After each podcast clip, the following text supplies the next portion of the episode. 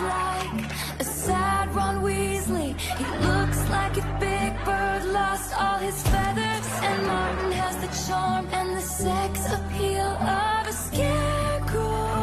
That's not true. John has a big ass bowling ball head. How does he stay upright with that big fat melon?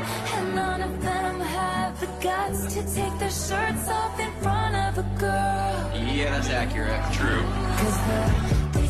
Virgins what? They said virgins what? They said virgins what?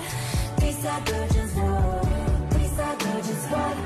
They said virgins what? They said virgins what?